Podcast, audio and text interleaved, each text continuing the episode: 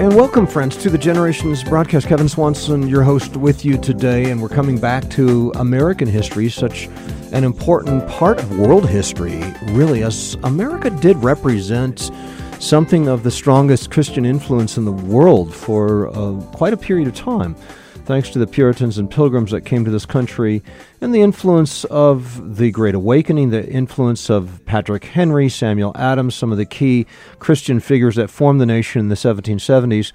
But then immediately, of course, the enemy uh, jumps in and begins to undermine a Christian world and life view in the latter part of the 1700s into the 1800s, the French Revolution having a huge influence upon America at the turn of the 19th century. The 1840s, 1850s, 1860s was the age of revolution, throwing off the old order, bringing on a new order, not just for the United States, but also for Europe. It was the age of big government. It was the age of godlessness. It was the age of tyranny descending upon all mankind all over the world.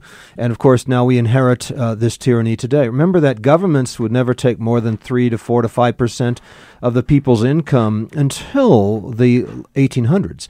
And now some 60 to 70 percent of the GNI, the gross national income, turned over to massive, massive, massive tyrannical governments that would control every part of life. Okay, so that's the history of the last 150 years or so.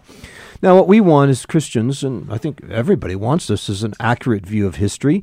Uh, we live in a world of good and evil, right and wrong. Of course, everybody's a sinner, and uh, there are some who are more humble than others, some who are more godly than others and there are good and bad kings, as there were good and bad presidents and so forth. So we want to define this, of course, by God's law. Of course, the way that the histories run is that we define what is good and evil by Marx's law, by Karl Marx or somebody else, but but not for Christians. Christians say, no, no, no, we're going to define what's good and evil and what's right and wrong by the law of God. Uh, now, what happened in the 19th century was effectively revolution, beginning with the French Revolution of the 1780s. And, uh, and Germany had its Karl Marx, France had its Napoleon, and of course, America had Abraham Lincoln. Abraham Lincoln was the only president who was not a Christian, or at least was not affiliated with any Christian church, and that I think is pretty well known by historians, and uh, I think most people understand that. Uh, there were some theories that somehow he might have been converted shortly before his assassination, uh, but uh, he was not affiliated with the Christian church, only president that you could say that of.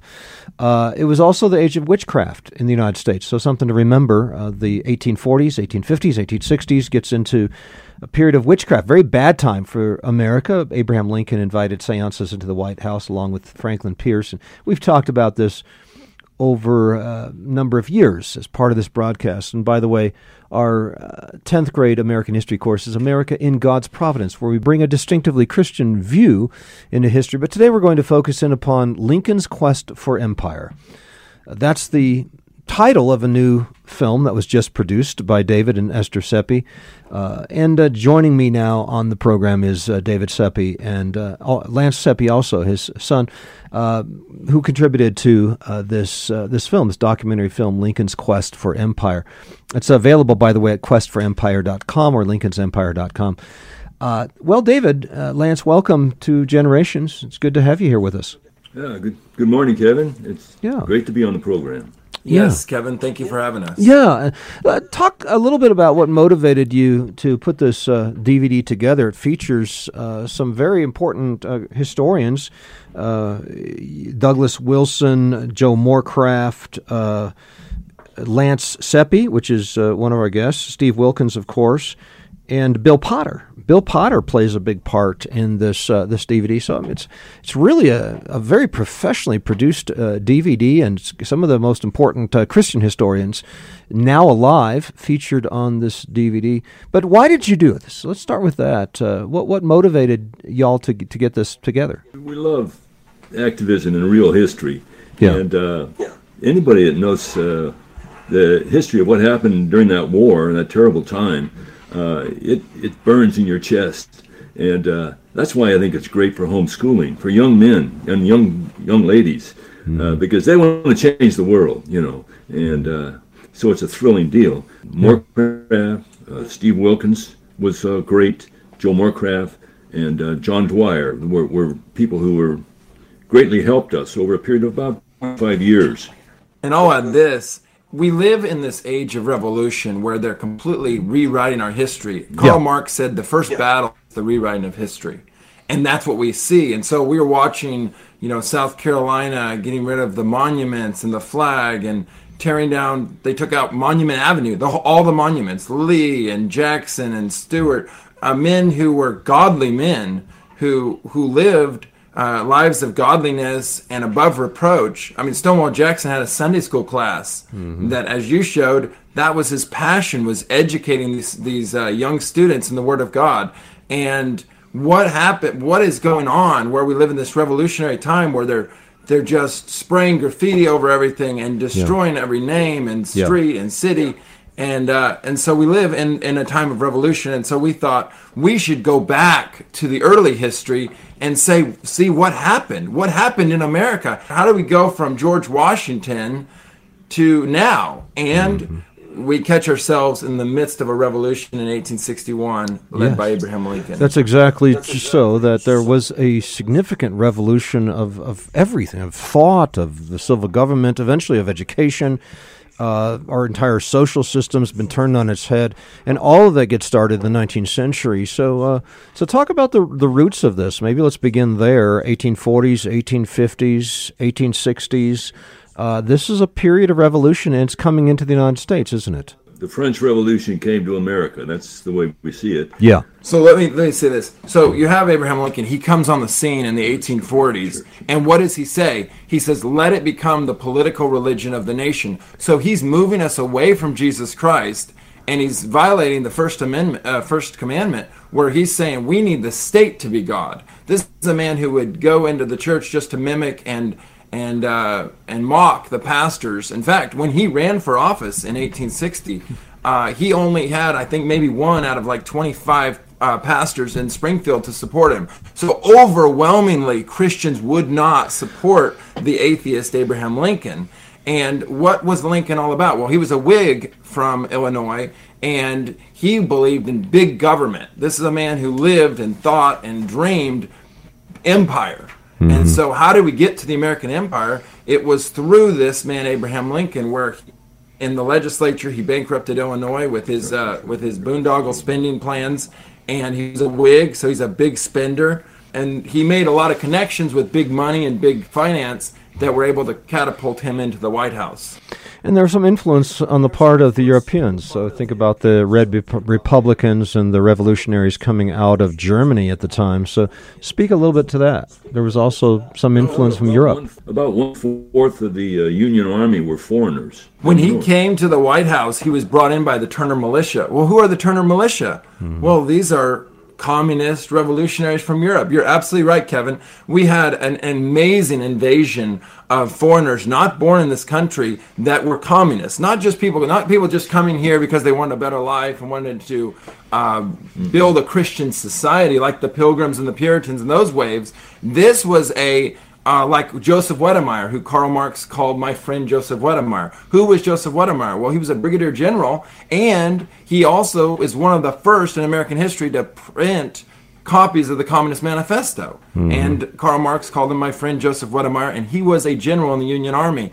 Uh, mm-hmm. There was another name, Willich. Willich, uh, Karl Marx said, has a communist heart. He's a Union general. So these men come over here, and there were about 70 of these officers that came in, and they were enthusiastic of joining the Union Army. And one thing we bring out in our film is Charles A. Dana. Dana is Karl Marx's really good friend in Europe, and um, Karl Marx recommends to Horace Greeley, "Hey, hire Dana." Horace Greeley recommends Dana to Abraham Lincoln, and Abraham Lincoln makes Dana his assistant secretary of war, and Dana is described by Lincoln as the eyes of my administration. So, wow, this is a big news. If mm-hmm. Abraham Lincoln's eyes of his administration is this communist who's a good friend of Karl Marx.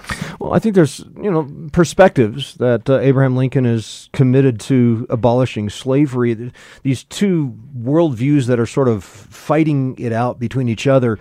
Uh, whether it was his intent to obliterate slavery in the South or to to centralize a, a, powerful central government and and form a big uh, socialist Marxist form of government in the United States of America.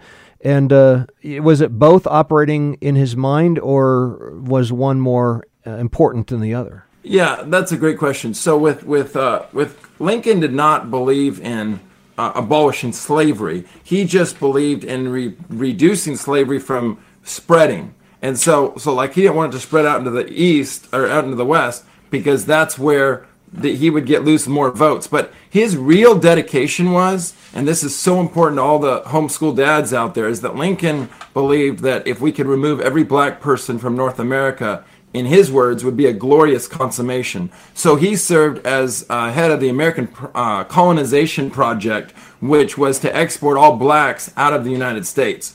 So he really didn't care. Like when he ran for office in 1860, he did not, in, in his first inaugural address, even once he got elected, he, he says over and over again, look back at what I say. I am not uh, against slavery. I'm just against it spreading out to the West. I'm and because I don't want it to actually interfere with white labor. He said I want the jobs for free white labor. So his commitment is to big government, big spending on his holy crusade and he uses he toys with the the slavery issue as a way to manipulate his audience. But his commitment is to revolution in America and and uh, and that he would not negotiate on. Now, was he successful? I mean, the theme of this DVD is that Lincoln had a quest for empire. Uh, was he successful in that endeavor? Morecraft, uh, we were talking about the church, uh, told us to focus on what happened to the church during the war. He said, because nobody has ever done it before. So uh, that's what we did. We our ears were perked up as we uh, you know went through and did research and uh, through the years, and and it was quite amazing. The, one thing that's amazing is the, the, the rapid Puritan collapse, uh, the, the coming of the Unitarianism, the postmillennialism of the Puritans was adopted by the uh, unbelievers.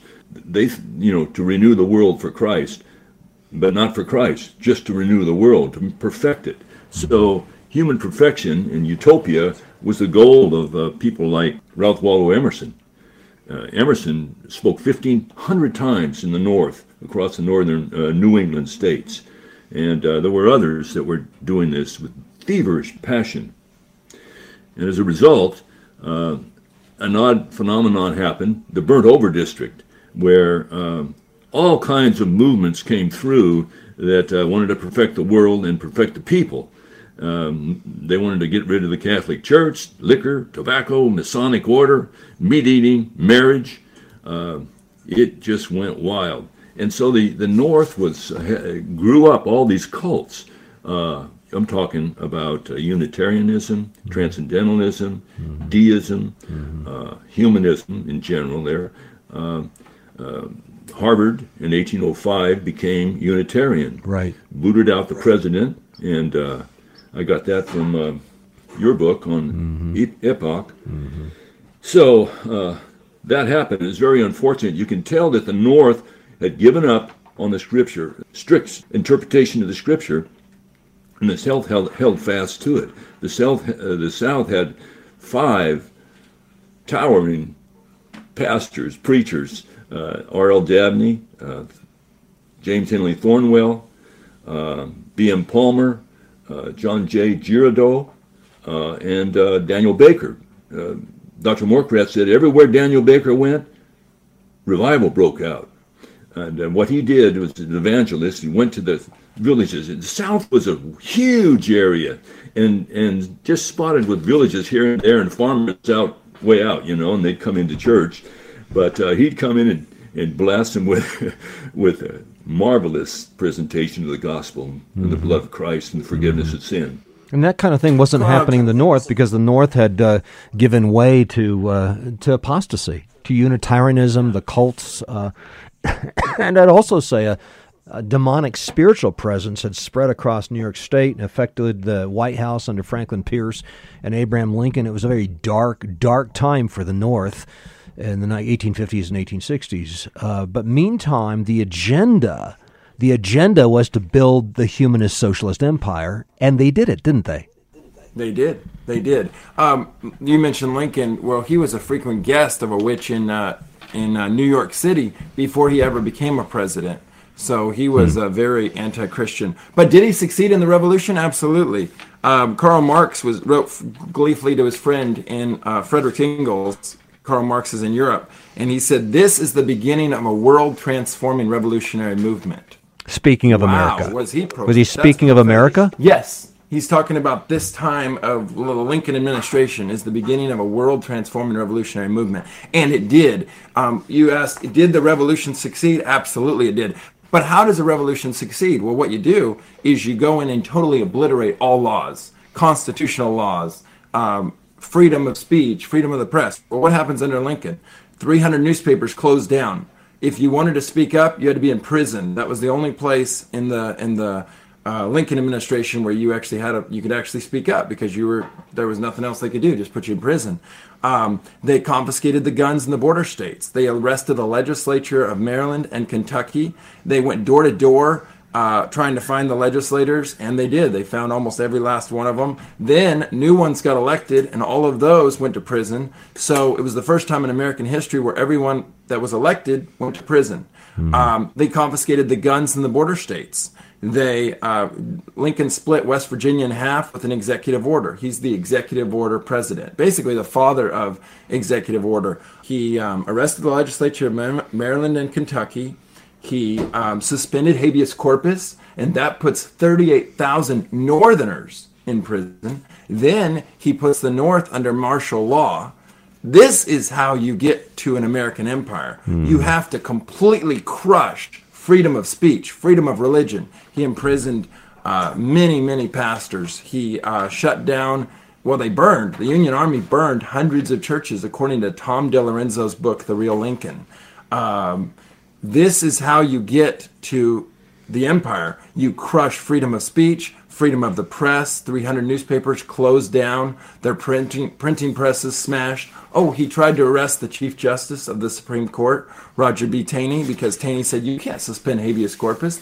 That's left to the legislature. It's in the Constitution, but only the legislature can suspend it, not the president. And he did that. But what's amazing is how did he start the Civil War?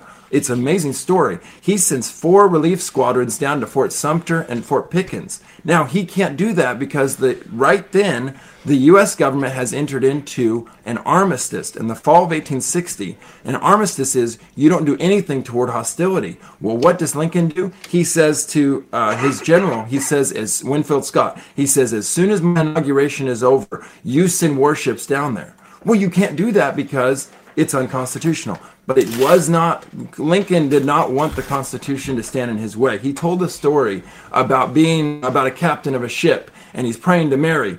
And he, he gets enraged because uh, their ship is, has a hole in it and it's filling full of water. And he throws the Mary overboard, and, the, and its head gets stuck in the hole. And the water gets pumped out, and they go, Oh, wow, we saved the ship. And what Lincoln said is he said, I will do that with the U.S. Constitution. I will throw it overboard to save the country. But he was literally destroying the Constitution that people like Sam Adams, who said, We have this day restored the sovereign to whom alone men ought to be obedient. And from the rising to the setting of the sun, may his kingdom come. Well, Sam Adams was, was excited and jubilant that we had founded a country of laws and that we weren't going to be run over by by by uh, unconstitutional edicts. But Lincoln's the opposite of Sam Adams. Lincoln lives and breathes empire, and how do you do it? You crush freedom and you crush freedom of speech. What were the long term effects of all of this? Because I think that's the question. I, obviously, we came to a position where, you know, 60 to 70% of life is controlled by governments, and uh, that's up from 3 to 4% the beginning of this republic, uh, or actually more like 2 to 3%. So, you know, somehow the size of government has increased 30 fold, but were you seeing that in the 1860s and perhaps early 1870s? Um, did they make significant progress shortly after the Civil War? Oh, absolutely! You had the you had the first income tax in American history. That's right. You had That's right. They went off the gold standard. Don't forget. You had the gold standard government education. That, that's one thing I want to remember. Lincoln nationalizes the railroad. That's right. Where they literally mm-hmm. go use eminent domain. They chase the Indians off. They said, we're not going to let a few thieving, ragged Indians check and stop the progress of the railroad. See, James J. Hill is a, an entrepreneur. He's trading with the Indians, and he and he does the Great Northern Railroad, but not the federal government. They've got this boondoggle called the railroad, and it is so corrupt. Yeah, it is. It is right. like they'll put they'll put the railroad tracks down in the snow, and then in the winter, and then the summer, the snow melts, and they have to rebuild them. But it was okay because it was federal money. But they nationalized the railroad, the banks, education. The first time in U.S. history where the federal government jumped into education. Right. And what did they say? Right. They said we want to teach rebels' children respect for national authority, and thereby they'll love their country before their state. And so they wanted all national interests, all private interests to be kept in the in the keeping of the nation against state authority. And I believe that was John Sherman, uh, Sherman's brother, that said that. But you're absolutely right. The uh, the, the uh, empire was was uh, birthed then, and uh, so nationalized railroad, income taxes. Uh, they did the the the um, the banking acts that would put a 10% tax on state currencies. So now it has to all be federal currencies. So you see the centralization is all moving everything to Washington, D.C. All right, so that's history. Okay, and and you can watch the full story on this in this uh, brand new documentary film, Lincoln's Quest for Empire. All right, so what where do we go from here? Um, it's important to understand these things. I mean, learn your history, or you will be bound to make the same mistakes over and over again. So it's important to know history, but uh, where do the students go from here? Americans are, are under severe, severe attack. There's a Marxist cultural revolution just taking our country apart. Yeah, from true. school boards to cities to states. It's, it's weaving its way in like a cancer. So uh, we need to arm the people with truth. And uh, I didn't intend to for the movie to be. We didn't intend the movie to be counter-revolutionary, but that's what it. That's what the truth brings us for this day we're in. Yeah, one thing I want to mention is the police state that we're living into, we are living in today. That existed then. If you turned in your neighbor, you could get 50% of their, prof- of their property if they were found guilty. If you read through uh, Lincoln's confiscation acts, some of the things that people could do was falsely exalting the motives of the traitors. So basically, if you said maybe there is a right of secession, you could lose 50% or you would lose your property and and uh, and the government would would take it. And so you were arrested for what you might do for what you might say. And um, lincoln said this i think it's it's really just like the police state we live in today um, but basically what it said is if you were silent when your country is discussed, if you're not hindered and arrested for treason against the United States, then you're sure to help the enemy. Much more if you speak ambiguously with buts and ifs and ands. So Lincoln was arresting people, and these are this comes from Lincoln's uh, original documents. Um, in the in the book, The Problem with Lincoln, Tom DiLorenzo talks about the things that you could lose your your property over, and basically they're arresting for you for what you might do and uh, and so we see that today, where we see the police state is more and more grasping uh, our freedoms. Yeah. Well, friends, the uh, the film is Lincoln's Quest for Empire. You can get it at questforempire.com or lincolnsempire.com. And the producers are David and Esther Seppi and Lance Seppi, also part of the project uh, for this documentary. Well, thank you, gentlemen, for joining us on this edition of Generations. I sure hope that we get an accurate view of history and we go back to original sources, as I know you did, uh, in order to bring out the original quotes and the perspectives of those that were revolutionizing human society, especially American society, in the 19th century. Well, this is Kevin Swanson inviting you back again next time as we continue to lay down a vision for the next generation.